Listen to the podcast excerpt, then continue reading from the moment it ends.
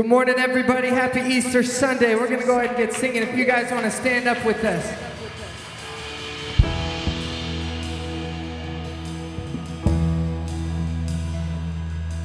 Oh, shame is a prison as cruel as a grave. Shame is a robber, he's come to take my name.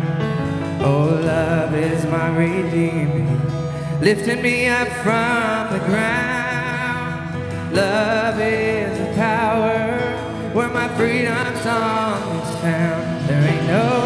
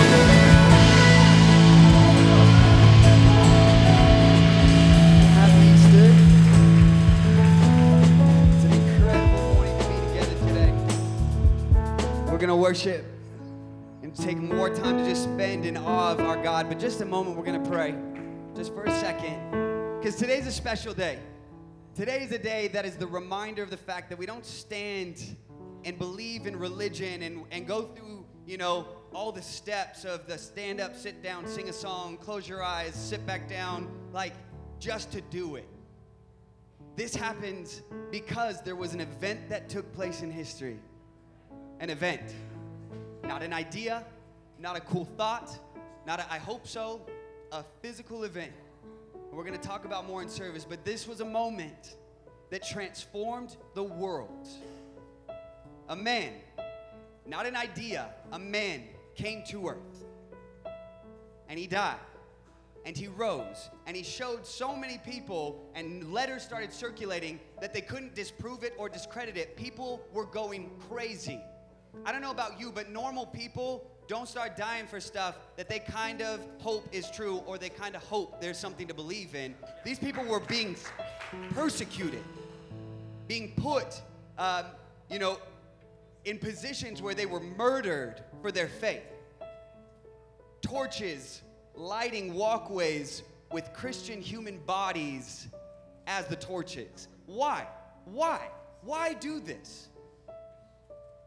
Because of a man that really showed up in human history, really showed up on the scene. And this is the God that we serve today. If you came, you got dragged here this morning, we just want you to know we're glad you came. You are welcome here. The only prerequisite is that we all recognize that there's not a good one among us. We are all a mess. And God takes us just as we are. The good news is you don't have to be a good person today, you just have to be in need of something that God offers, which is hope. So let's pray. Father, this morning, this is a special day to remember what took place. We thank you, Father, that you have gone above and beyond so that we're not coming to church sacrificing animals today to be good with you. You took care of the ultimate sacrifice so we can come and worship you, stand in awe, and be overwhelmed by how good you are. I pray, Father, because there are real needs in this place today, real uh, struggles and things going on in our lives. It is sure not a perfect world. So, Father, we pray that you would show up in circumstances, but I pray that, Father, we would approach you as the God who has overcome death rather than the God who we hope can fix our big problems. Be with us this morning. Be glorified by us. And we thank you, Jesus. Amen.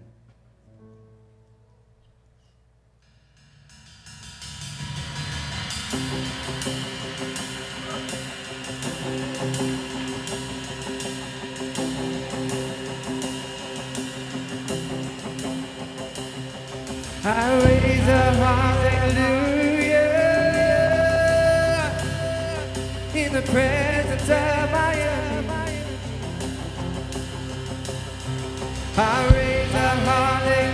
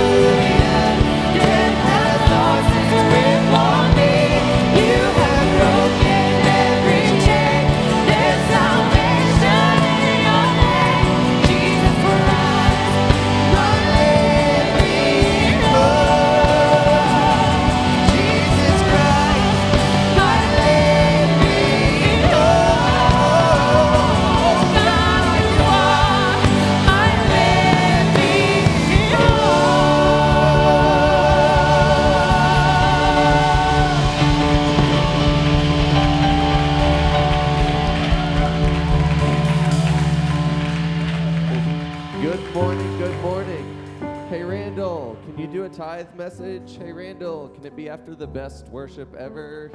Sure. One more time for the band. One more time. Hey, y'all, grab a seat. If there's space, please squeeze in, make a new friend, move towards the center of your row. Uh, we have some people still looking for seats, so squeeze on in if you can. If you have open seats next to you, um, maybe you'll make a new friend today. We'll see. We'll see.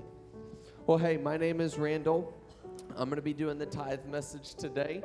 Um, kind of before I get going, I just wanted to, to recognize three things. So, the first thing is number one, if you're a visitor here with us, um, this place is for you. And this place is, is designed for you, intended for you, and built out for you. So we're so glad that you're here with us today.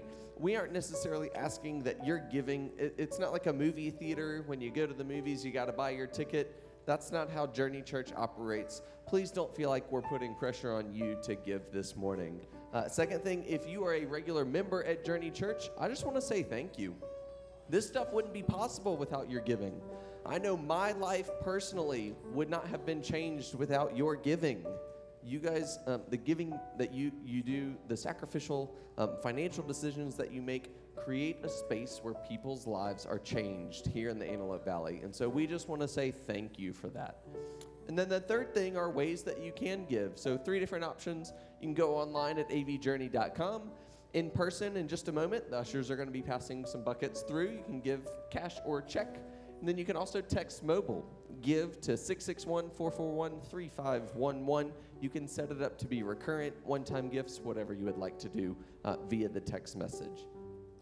So today's kind of tithe message, I thought I would go really, really deep. We're going to talk today about three and a half hours um, for tithe, and then we'll we'll see what happens after that. Um, but I thought I'd go to this really obscure passage of the Bible. Most people probably heard of it. It's it's from this book called John. It's from 3:16. So John 3:16 goes something like, "For God so loved the world, He gave His only begotten Son, that whoever believes in Him shall not perish, but shall have eternal life." I think on Easter Sunday especially, what a great opportunity for us to reflect and look at the ultimate definition of giving, where God gave his son Jesus to come and be of the world, but to redeem the world, right? And we have a chance where our giving can reflect that, where when we give to Journey Church, Journey is an opportunity for redemption here in the Antelope Valley. We do all kinds of things, whether it's supporting foster teens um, who are grown up in a broken system. We support organizations that help those of domestic abuse and violence. This church can be a place of redemption in the way that Jesus is a redemption for each one of us. And so today, we're just going to reflect on that. It's not going to be three and a half hours, I'm sorry. But I want to pray over the ushers as they come forward for today's tithes and offerings that we might be a center for redemption, whether it's for those of us who are here or for those of us that need us in the community around us. So please bow your heads with me. Dear Lord, we just come today with, with a place of gratitude. You sent your Son for each of us, each of us individually, and each of us as a group, and you sent him that we could find salvation through him. And we're so thankful for that. We would ask today that those who are giving, that this church would be able to use those offerings in a way that's reflective of Jesus' heart, a way that, that has impact in our community beyond just the physical needs that people might have, but that we're reaching people emotionally and spiritually and drawing them closer to you. So bless everybody who's here this morning. Bless the tithe that we're going to collect. It's in your son's name we pray. Amen. Well, hey, as my wife joins me on stage, I want to say hello if you're watching online. We're so glad you decided to join us, even though you couldn't be here in person. Thanks for doing that. We're glad you're a part of our service today. Yeah. Hey, good morning. My name's Ashley. You've already met Randall, and we're excited to share some announcements with you guys. Um, first off, if we have any fifth and sixth graders here, you're officially dismissed to head to the lobby and join your groups. Uh, we enjoyed having you here for worship. Um, if you are here with someone younger than fifth or sixth grade that maybe is going to get a little fussy during the service, know that we have a space in the back of the auditorium known as the Cry Room that is built for you. It's got a super comfortable couch. You're still going to be able to see and hear the message, but it'll afford you a little bit of privacy if you find yourself needing that this morning. Yeah, and we also do want to say good morning and welcome to any first time visitors that are here with us today. Thanks for joining us for Easter. If you would like, we do have a tasty treat for you. It's out at our hotspot. So that's kind of what we call our information desk. It's going to be out these main doors and just to your right. If you want to swing by after the service to pick that up, we'd love to be able to say hello. Right, for this next little bit, we're going to be throwing a lot of dates at you, so get your calendars out. May is going to be a really exciting, jam packed month here at Journey. So, starting off, it'll be Saturday, May 4th, with our annual Ladies' Tea. This is such a fun event, a great way to really create community with the other women here at Journey. And we're selling tickets for $10 at the hotspot. We do ask that you get that ticket in advance so that we know how to plan for an appropriate number of people. Yeah, we really do believe in the value of relationships and the value of connection here at Journey Church. So we're also offering our next Connect event. It's going to be on Tuesday, May the 7th. It's going to be from 6:30 until 8 here in this building. We're also going to have a taco truck out front. So you can bring the family, have dinner, and then get a chance to put some names with all the different faces that you're sitting with on Sunday mornings. We'd love to have you come and join us. Then on Sunday, May 12th, first off, that's Mother's Day, so go ahead and put that on your calendar. Um, but also, that's going to be our baby and child dedication day. So, this is a special ceremony for parents to publicly profess their faith in Jesus and then also to ask for his wisdom and blessing as they seek to raise their child to really follow him. So, if that's something that's of interest to you, we would love to have you sign up at the hotspot. That way, we can communicate additional details prior to that event. And finally, our Barbarian Circle Man Camp. Can we get a little bit more excited for Man Camp? So, the Barbarian Circle is a men's group that's in affiliation here at Journey Church. May 17th to the 19th, that's a Friday through a Sunday. It's going to be a weekend full of outdoor activity and just a chance to grow closer with your brothers in Christ. So, if that sounds like something you're interested in, you can sign up. Does anyone know where you sign up for things at? The hot spot, absolutely. So there's a fee, $155, but just out the doors to the hot spot if you'd like to register for Man Camp coming up. Yeah, it's a smart and good looking crowd this morning. Um, so that's all we have for you. Please stand up, say hello to someone you haven't met before, tell them Happy Easter.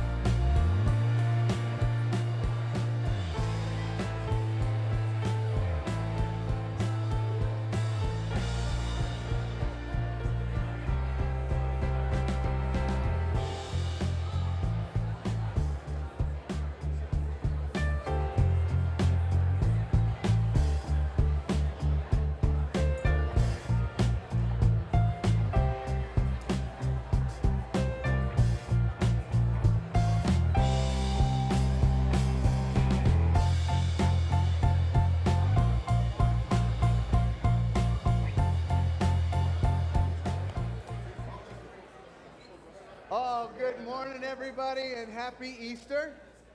So good to see you guys. I'm Dave, one of the pastors here. And uh, yeah, I just am so excited we get to spend some time together. Just so you know, like Randall said, man, this was set up and designed and paid for for you because people really, really, really believe what God is doing in their lives is worth sharing with other people. So that's why they wanted to have this experience be special. We had volunteers working all last few weeks, outdoors, indoors. John's completely redone everything up here, and the, like. We have the best volunteers. And uh, Journey, just so you know, I'm so proud of you guys. You may not be aware that, like Randall said, we're really invested in the uh, foster system in uh, different areas of need in our community. And just this past uh, week, you guys donated baskets to tons of the kids in the foster system that wouldn't have an opportunity to have some of those special treats. And so, way to go, Journey. Love you guys. Today, is all about the comeback. This is the comeback celebration of life. Easter is the greatest comeback story ever. And I, I don't know about you, I love a good comeback story. As a matter of fact, if I find myself just kind of picking a movie out of the shelf, you know, we have these movies like, uh, they used to have these things called discs and DVDs, and you know, you put them in a little machine. That's after the VCR, but that's another thing. Anyway, I find myself gravitating typically towards this category of comeback because there's just something in it that resonates with me, and I think it resonates with you as well. Because when we think about it, what doesn't sound amazing about people like Abraham Lincoln, who failed twice in business, went bankrupt? His fiancee died before their wedding, and he had a nervous breakdown. Tried for Senate, lost. Tried twice for Congress, lost. Failed to be elected vice president. He had these setbacks after one after another, and then he became the great, one of the greatest presidents the United States has ever known. And what about like uh, maybe pop culture? Maybe you guys have heard of this guy, Robert Downey Jr. Some ladies are having a spiritual experience right there. Like, calm down. Well, this okay. Put the one on that he has a big jacket over everything. No, no, just kidding. This this guy faced some really personal, dark moments. He had some addictions, he had some alcohol abuse, he had some other things that were very, very publicly pronounced. He spent a little time in jail, and then he came back to be one of the highest paid, most active actors in Hollywood. It's an amazing story. What about sports? You guys ever heard of this little girl, Bethany Hamilton? At 13 years old, this little surf, she even has a book out called Soul Surfer. This little 13 year old girl was out surfing with a friend when a massive tiger shark swooped by and literally just ripped off her arm. You can see the board there is still missing that chunk. This young lady went through rehab, fought through all the pain and the agony to relearn how to stand and balance herself with one arm, and is now still winning championships in surfing. Well, then there's the people from real life stuff. You guys remember the movie based on the guy's life called Rudy? Yeah, who doesn't love Rudy? How about Seabiscuit? How about this next guy, Rocky Balboa? I know it's a true story somewhere, right? Well, there's Rocky, and then there's Rocky 2, and then there's Rocky 3, and then there's Rocky 4, Rocky 5, then there's Christmas Rocky. Come on, everybody, give it up for Rocky. And then there's Creed 1, and then there's Creed. I mean, come on, folks. You talk about a comeback. I mean, is there anybody he hasn't beaten now? I mean, there's nobody left in the world. But we love this. I, I think that you and I connect somewhat with the comeback story because what we know intrinsically, and, and it may not be the comeback portion, but because we kind of recognize that every comeback is only a comeback because there was first a setback. The comeback means nothing if there wasn't a setback in the first place. So you and I, we may not have the comeback story yet, but every one of us has faced a setback. And some of them are so humiliating that we can't talk about them, so I won't tell mine, but I will tell you one. Just speaking of embarrassing setbacks, there's just this one moment that I decided I could share. Statute of limitations is up. So, I was just a kid, sixth, seventh grade, something like that. And we were at a, it was wintertime, we were at a football game for my younger brother at night. And this particular football place where they played, just a park in a small country town that I grew up in. And right behind the football field was this golf course. It was the nicest golf course in the area. None of us had ever heard of, you know, golf course. We'd never been on a golf course. We never even, you know, we never even held a golf club before. But there's about six of us, excuse me, rough day for allergies after the wind. There are about six of us, and one of them, I don't know who it's, they just said, hey, let's go jump the fence and go check out that golf course. Sounds good. So we all jumped the fence. We are running out there having a blast. And it was one of those nights where the dew started freezing, you know, so we could just slip and slide all over the place. Then one of the guys said, Hey guys, come up here. There's some really cool grass. It's super slippery. So we all kind of powwowed up on this green area that had a hole in the middle. And we just started having the greatest time because this grass was so soft, you could literally jump up in the ground, do elbow plants, knee drops. I mean, we were ta- practicing our big time wrestling, you know, body slams. It was so soft, all you did was just sink right into this grass. And we were having the best time for probably 20 minutes or so when all of a sudden, red and blue lights lit up the golf course. And this was not a welcome committee. There was this pronouncement over the radio freeze, everybody freeze. And of course, what do people do when they hear freeze in their sixth and seventh grade? We run. And sure enough, man, they caught every one of us. And they took us and they put us in the cars and they drove us to the office of this, you know, golf course. And here we were sitting on the outside against this clubhouse. And that guy who manages the clubhouse came out and he was ticked. He was screaming at us. He said words I'd never even heard of before. And I was like, what is, and, and I was terrified. See, because I grew up in a good church family. I mean, I learned the value of honesty early. And so what they did next is, is they took each one of us separate and they asked us to tell our version of what was happening and what went on. And being the kid that was from the church background and the Christian in the group, you know, it was my responsibility to lie my buns off. I did. I just, that's why I don't have any. I'm like, I just like, God, what, what have I got myself into? And I lied. I mean, I said, yeah, I was playing with my paper airplane. It went over the fence. I climbed over, and like, you know, cops came from everywhere. And, and I don't know if they believed it, but they let me go. And I was like, that was the close call. And that was just one of the other experiences that I will not share today about my setbacks. It was an early setback, but here's the point.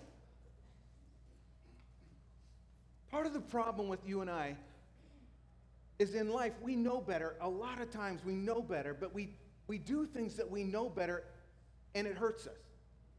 For some reason, there's like this, there's this stupid thing built into us that's called rebellion that we see that cheese on that little pad and we're like, but I can sneak by and not get caught in the trap. We think we're the monkey that's going to grab the banana and not, you know, get our, we'll be able to get our hand out of the coconut. We think that we're the one who's going to do that thing and get away with it. But the problem is, each time we launch into our own way, there's a setback attached to it. It's personal, it's emotional, and it's spiritual. Because the setback I experienced, it kind of set me on a correction course to really think about where I was headed because there were other things going on in my life that were not so Jesus oriented. And I share that goofy story just to say that we've all had setbacks in our lives. I've had some really big ones, and I'll be honest, I bet you've had some that were a whole lot more than some of the ones I've had. And here's the deal maybe you've never been stuck in the back of a patrol car, but I bet somebody here is stuck in a marriage that's miserable. I bet somebody here is in a career that you can't stand. I bet somebody here is maybe uh, you're wrestling with a dream that you've had for a long, long time and you desire so deeply for something to happen and there's just no way, no traction. You just can't seem to get your dream off the ground. Maybe somebody here has a family situation where you have a special needs child or a family member or relative that you're trying to give care to that is just destroying your dreams for your own life. Maybe a child has wandered away and you're set back with a heartbreak. Maybe it's financial. Maybe you've racked up some really big debt and you just feel like you're suffocating. Maybe you've got more money than you've ever had, but your heart is more empty than it's ever been. Maybe it's like you've got anxiety. It was just annoying for a while, but now it's almost debilitating and you feel like you're not able to function normally. Maybe just me talking about all these things is giving you anxiety. Pastor, would you shut up? This is Easter, for heaven's sake. Know, give us some good news. The fact is this we have to get honest about our setbacks in order to have a comeback. We have to be honest about where we're at before we can move forward. Because a lot of us, we get really good at pretending, don't we? I mean, in church world, we get really, really good. How you doing, Dave? Oh, I'm good, man. God bless. It's great. You know, hallelujah, whatever. You know, it's like, like get in the car. You know, why are you guys always late? And uh, why are they charging so much for gas? These idiots. And, you know, I mean, it's like goes on. And we're talking next week about, you know, how to be good and mad. So for those of you with anger problems, come back. But here's, here's the deal.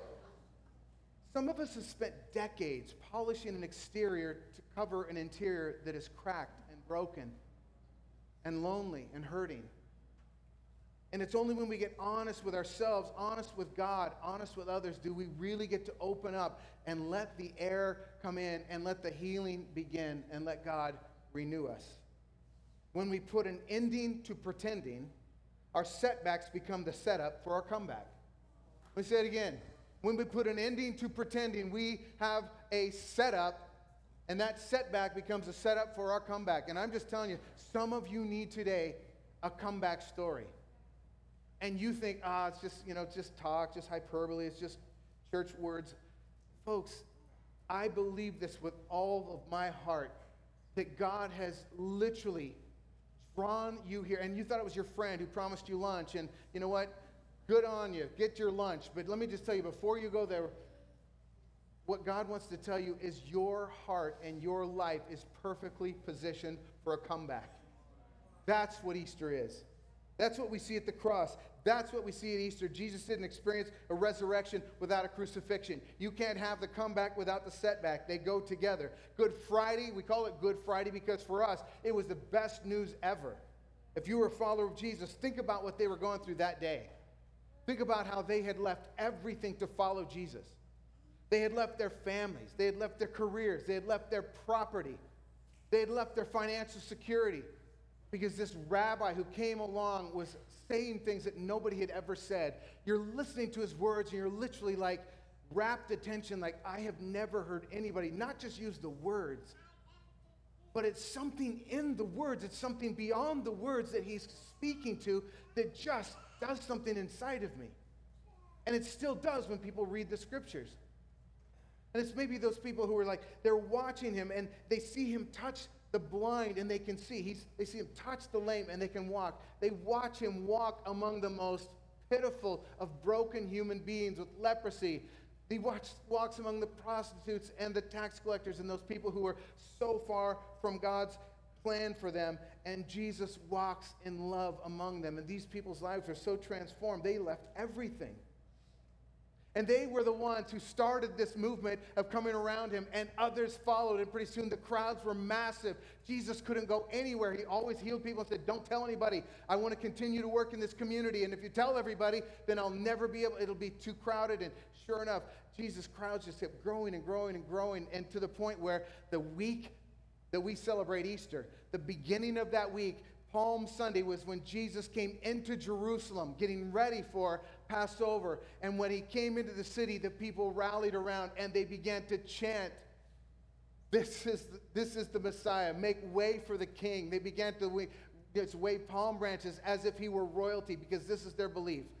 God had finally come through on a promise to redeem Israel, to return them to a central place in the world's story.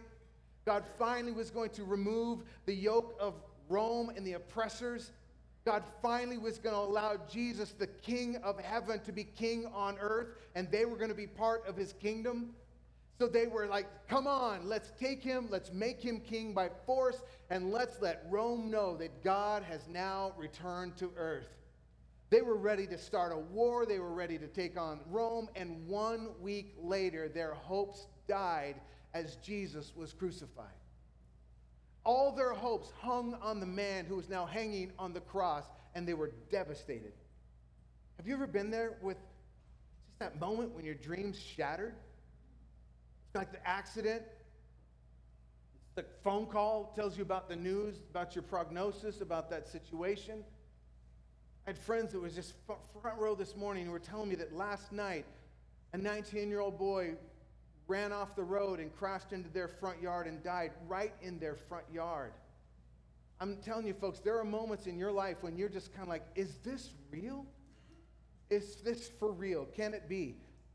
And what we find is a couple of his followers, after this crucifixion, after his body was removed from the cross and taken by Joseph of Arimathea, wrapped in very expensive linens, 75 pounds of aloes and those embalming kind of uh, foods and I guess whatever that was, spices, that's what they call it, spice food, sorry.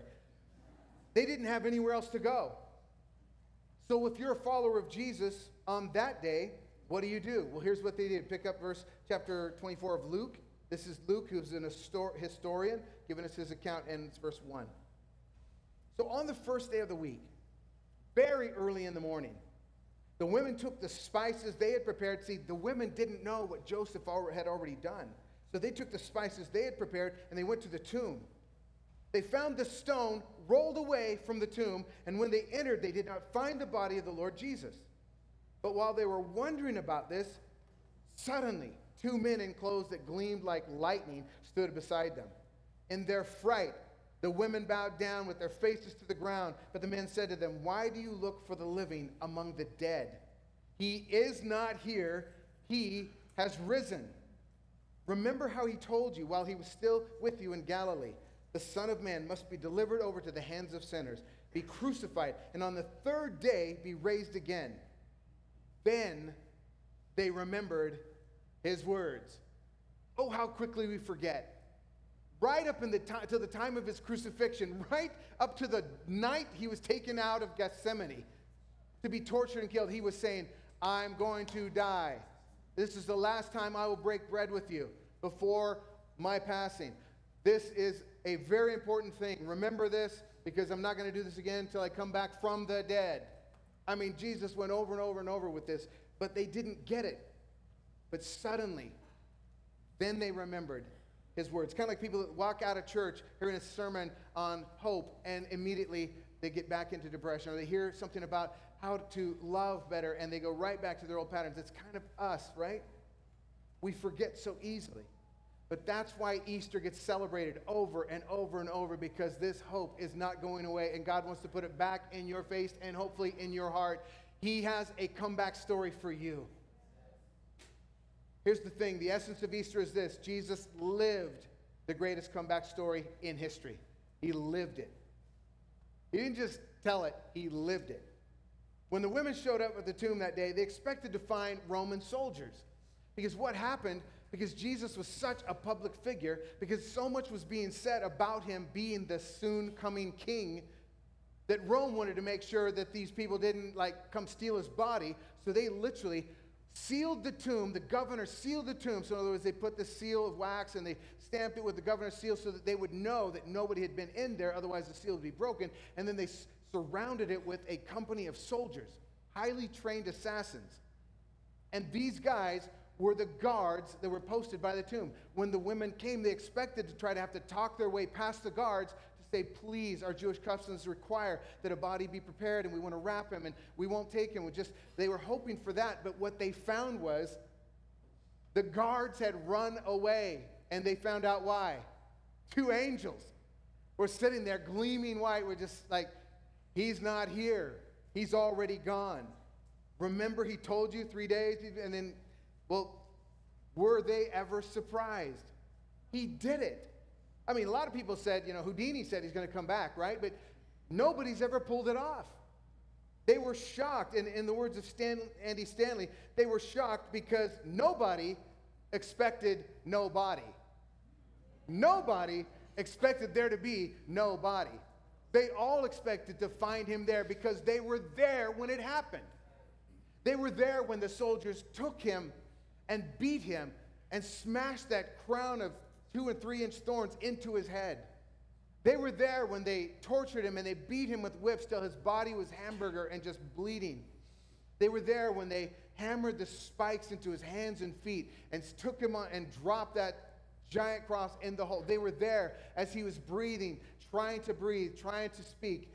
They were there as he took the very last breaths and said it was finished. They were there when they literally, the soldiers came and to verify that they were dead because that was their job and their life would be forfeit if they did not verify. So they went around, broke the legs of the two guys on either side, so they had to suffocate. If they were alive, they couldn't push up anymore to breathe. They broke their legs. And for the guy who was in the middle, Jesus, they come around and discovered he was already dead. To verify, they jammed a spear up under his rib cage through his heart and watched blood and water flow just to make sure. Just to make sure. They were there. And that's why they knew that it was over. The, the sun and the moon, it's like it went dark. earthquakes, crazy stuff happened. Their hopes and dreams had died. But this is why this is why Christianity is so incredible. Can I tell you that one of the reasons I bank on this this whole movement of Jesus?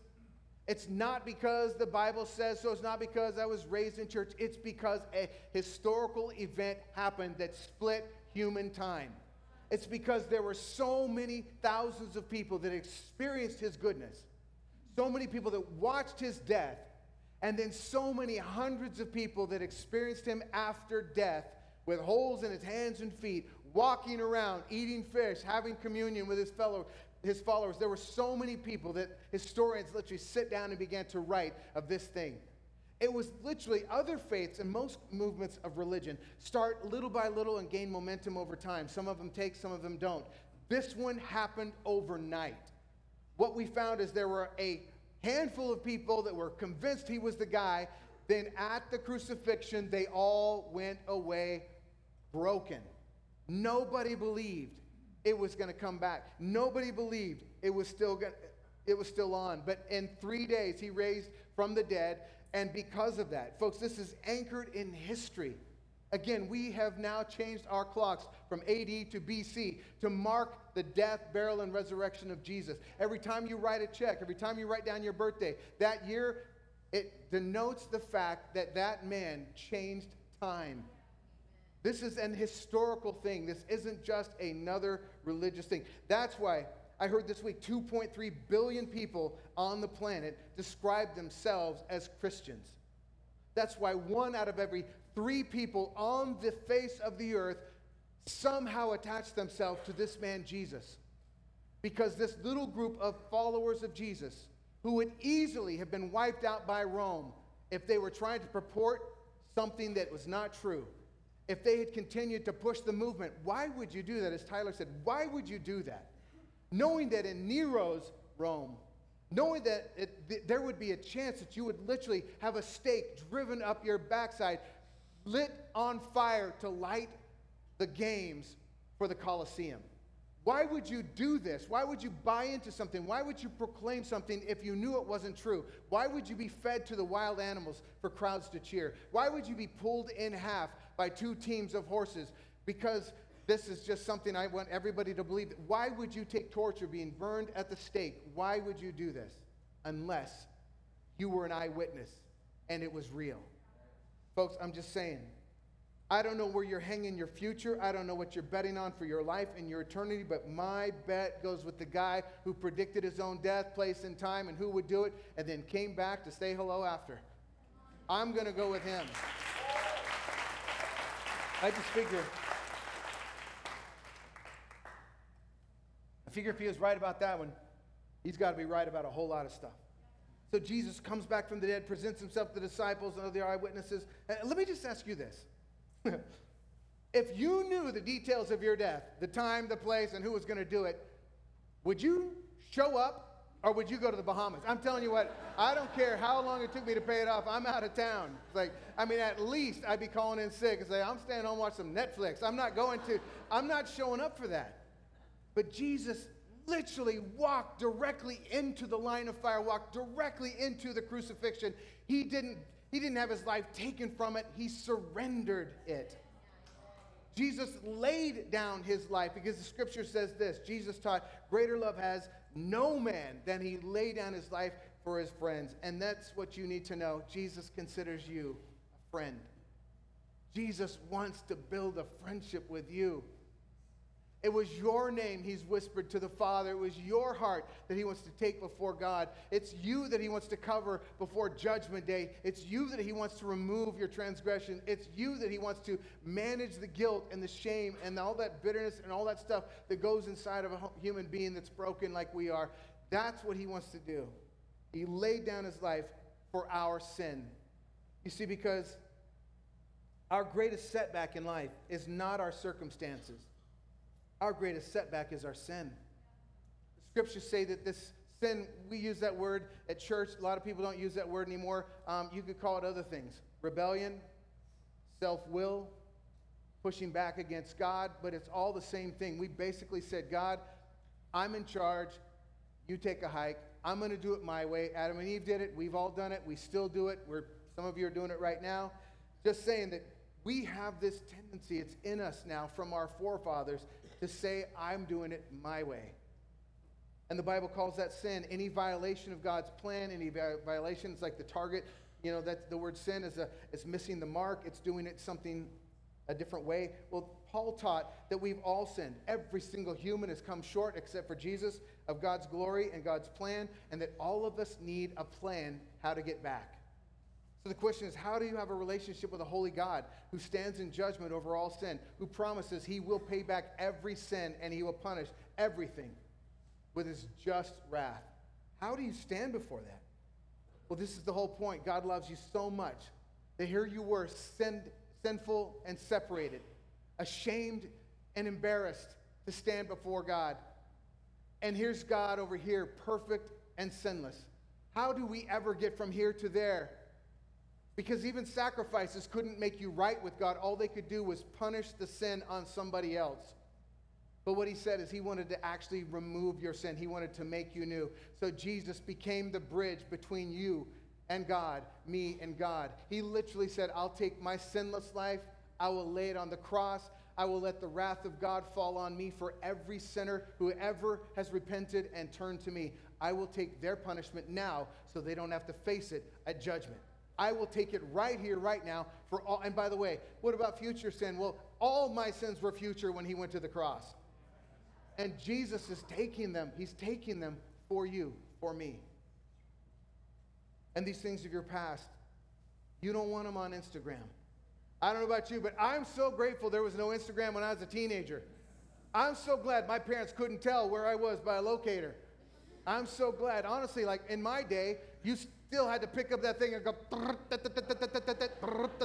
hey, babe, how's it going? Why haven't I heard from you? Because I didn't want to write anymore. I mean, like, my hand's tired of writing you letters from college. I'm like, that's the only way to communicate back then present or telephone or letters. I mean, it's like Pony Express. But you guys today, I mean, cell phones, computers, you, you can be tracked. You can, your whole life is on the screen. And this is the thing, but you would never want to walk in here and see your display of your life in front of all these people. Those private, secret, hidden things of your life.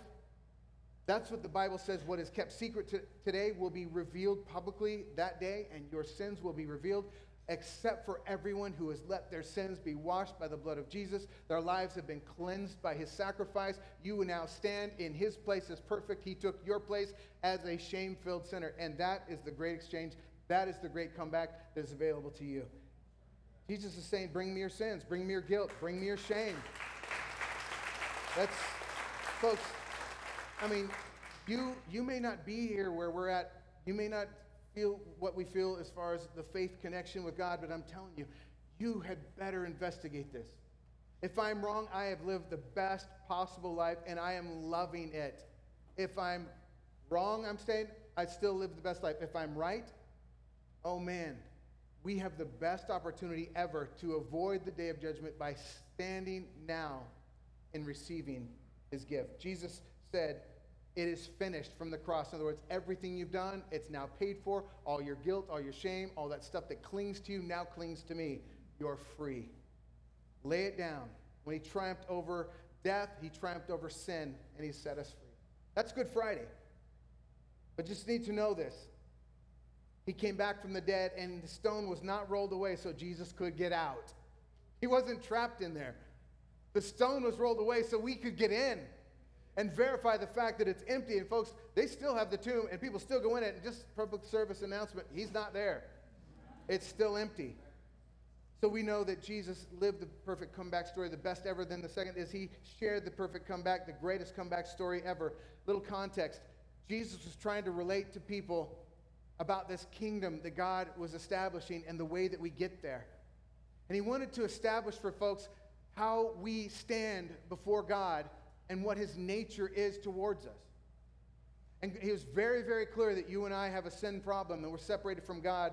So, what he had, he was speaking to a group of people. Some of them were religious elite who thought that they had already arrived and they were better than everybody else, looked down at everyone. And then there were those who were irreligious and they didn't even think they deserved to be in a religious institution or in, involved in a religious practice because they knew they weren't worthy. And Jesus is trying to communicate to all of them. So he tells this story. We call it the prodigal son. And so what he does, he said, This is what a personal relationship with God looks like and how it's made available. See, there was a guy, there was a guy who had two sons. His father loved his sons. His second son, the youngest, came to him one day and said, Dad, I want my inheritance and I want it now. I don't want to wait till you die. So it's basically saying, Dad, I wish, I wish you were dead because really, really wants the money. So uh, can I just get mine now? I mean, obviously you're not going anywhere right now. So can I have my money now? And most people in that time, in that place, in that culture would have disowned their son and he would have been out on his behind. But Jesus tells the story. It's a parable. Again, it's to illustrate God's heart. He said, the Father gave him what he wanted, just like he gave Adam and Eve freedom, like he gave you freedom. He doesn't make you do right, gives you the freedom. The son chose, he took the money, he left town, and it says he lived it wild and free. Wine, women, and song. I mean, he was high, living high. And then at finally, some point, the money ran out. And like typically happens, when the money ran out, guess who else ran out? The friends. He finds himself all alone in a foreign country. This young Jewish boy was so hungry that he didn't know what else to do. He said, I better get a job. The only job he could find was slopping pigs on a pig farm. And again, not a good customary thing for a Jewish boy. So he is obviously at the pit, the lowest of the low. And then it says that he literally was feeding the pigs and he was looking at the food, wishing he could eat it because he was so hungry. So after this, he begins to think, you know what? Even the servants in my dad's house live better than this. I wonder, I wonder if I just went and threw myself at his mercy and said, Dad, please forgive me. Could I please just be a servant in your house? I wonder. So as it says, he made his way, on his way back, and it's so funny, I love this. Have you ever worked out a speech in your head? Seriously, I mean, have you ever been a teenager? Then you worked out a speech in your head. Seriously, mom, I, you know, have you ever been in the back of a police car? Then you worked out a story uh, in your head. You ever been married? Well, you know how to work out a story on the way home. Anyway, just saying that he's working out this speech, and as he's walking home, finally comes within vi- view of the, the house, and he sees somebody see him. And the somebody who sees him gets up and starts running. And what he realizes is that's his dad. See, because the father had been sitting on the porch and he'd been watching the horizon for who knows how long, for every day since the son had left. And this is what Jesus says his heart towards you is. The father was never neutral about the fact that his son was lost. And our father is never neutral about the fact that you and I are lost. He's never been neutral about that. He's aggressive in his pursuit. That's why he runs towards the son. He gave his son freedom to make his own choices, but when he decided life with God, life with the Father was better, he returned. The father ran to him. And the son's probably thinking, What's he going to do? Is he going to kill me? Is he going to beat me? What's he going to do? But the father throws his arms around him, weeps over him, and he tells the servants, My son who was lost has been found. My son who was dead is now alive. Quick, get the ring. The ring was, in other words, put him back in the inheritance, put him back in the will. Get him a robe, which means now he sits at the family table. He's part of the family again. Get shoes for his feet. And he says, Kill the fatted calf because this is a day for celebrating. My son who was lost is alive. My son was dead who is alive. And this is time for a party. Steaks for everybody. Get that cow. And Jesus told the story so that we would know the heart of God towards us when we're, we're lost and when we're separated from him. And let me just tell you, just like this son, you're never more than a prayer away from a comeback with God. You don't have to run miles and miles and miles, get on your knee, crawl, beg. You don't have to put money in the offering. Did I say that? You don't have to give God anything. You aren't on the giving terms anyway. You need to receive. And as the band comes back to prepare us for the close, the scriptures teach that his mercies are new every single morning and his compassions never fail. That means God's heart hasn't changed towards you. But it does also say in the New Testament that Paul said, Today is the day of salvation. It's a, it's a quote from the Old Testament. Today is the day of salvation. Today is the day of returning because we're never promised tomorrow. So if this is your moment and you're considering, what do I do with my future, with my forever, with my shame? Could God really want me back? Because not only did God live the greatest comeback story through Jesus, not only did he share the great comeback story through the Son and the Father, but he offers the greatest comeback story And that's where he said, Whosoever will. To all who believe, to all who received him, he gave them the right to be called children of God. He said, If you confess with your mouth that Jesus is Lord, believe in your heart God raised him from the dead, you will be saved. Saved from judgment, saved into the family of God, saved for a special purpose. And as I reflect on those seasons of setbacks in my life, it took a whole bunch to finally get me to the place to say, God, I want your life in me. I can't fix it, and God, please don't let anybody know it. But I've done some shameful things. I'd be, I'd be out of a job if they knew all the stuff I'd done. God, what I need for you to do is to cleanse my sins that I can't cleanse, forgive my guilt because I can't remove it, and then wash me and make me new and teach me how to follow you. I'm not going to get it right unless you lead me. So, God, lead me. And when I made a full surrender of my life, it didn't change my circumstances, but it changed my direction. It changed my standing. The Bible says instantly, my name was written in the Lamb's book of life. My life was cleansed by Jesus' blood, and my heart was made new. I was set in a new path, given a new purpose and a new opportunity to live life for God, with God, through God. And guys, I just want to tell you, some of you today could be at the beginning of your comeback story. Don't let the setback, don't let the current circumstances dictate your future. Make a decision. Open your heart. This is your opportunity, and are, are you willing, are you ready to open your heart to a comeback? Then I want you to join me in a word of prayer as we close. Our great Heavenly Father, the problem sometimes with us is that the story's, the story's too good. And we're suspicious of things that are too good to be true. We just we just kind of push back. But God, I know in my heart there was something that just kept saying, there is something to this. Investigate, investigate, investigate. And for me, God, you know that it took me pushing back from my family's faith and my family's religion and pursuing information on my own to discover what was real. And with all the pursuit of all the different stories and religions and things that I investigated, I find myself back at you.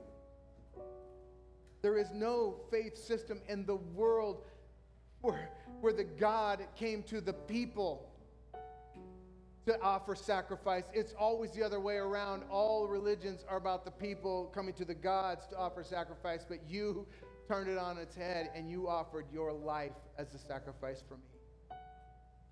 God, as my friends and guests are here today, I just pray that you'd be doing the work that I couldn't do, just talking to their hearts and opening their eyes.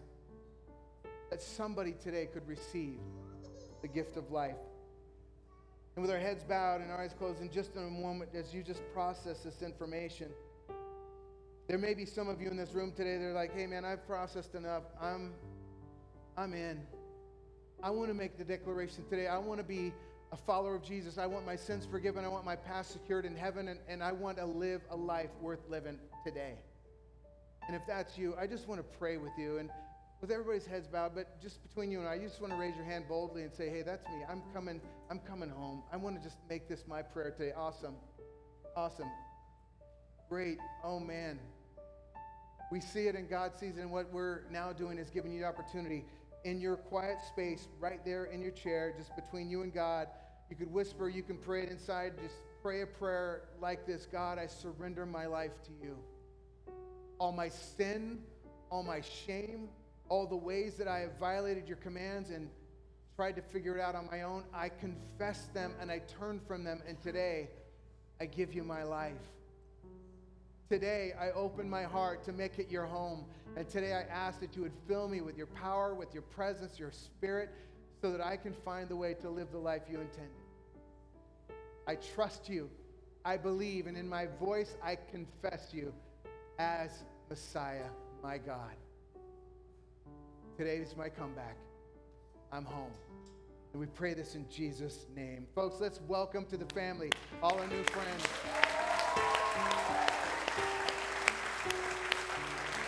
That's the best thing ever. We would love we, it'd be an honor for us to help you make your next steps. If you're not at home here or it's just not the fit for you, man, there's some amazing churches in the valley. I know Central and Vineyard and uh, you know Highlands. There's so many great churches.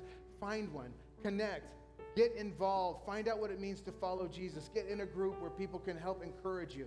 We have Bibles available at the hotspot. We have a gift for you as well. So if you want to stop by there and, and just keep in mind some of the activities we have, we'd love to get to know you. Join us next week we kick off a new series, but let's stand today as we close and celebrate one last time.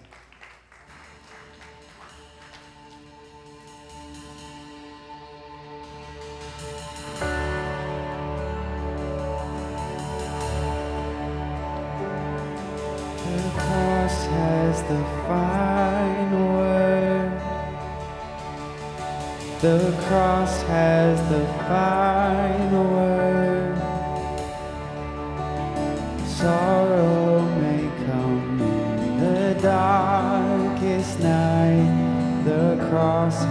the final word.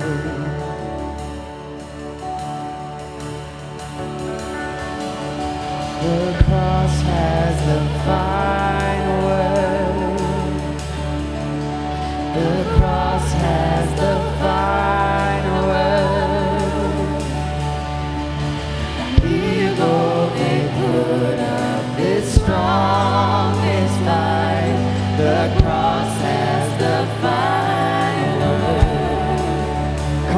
believe it. These words are easy. Let's sing them.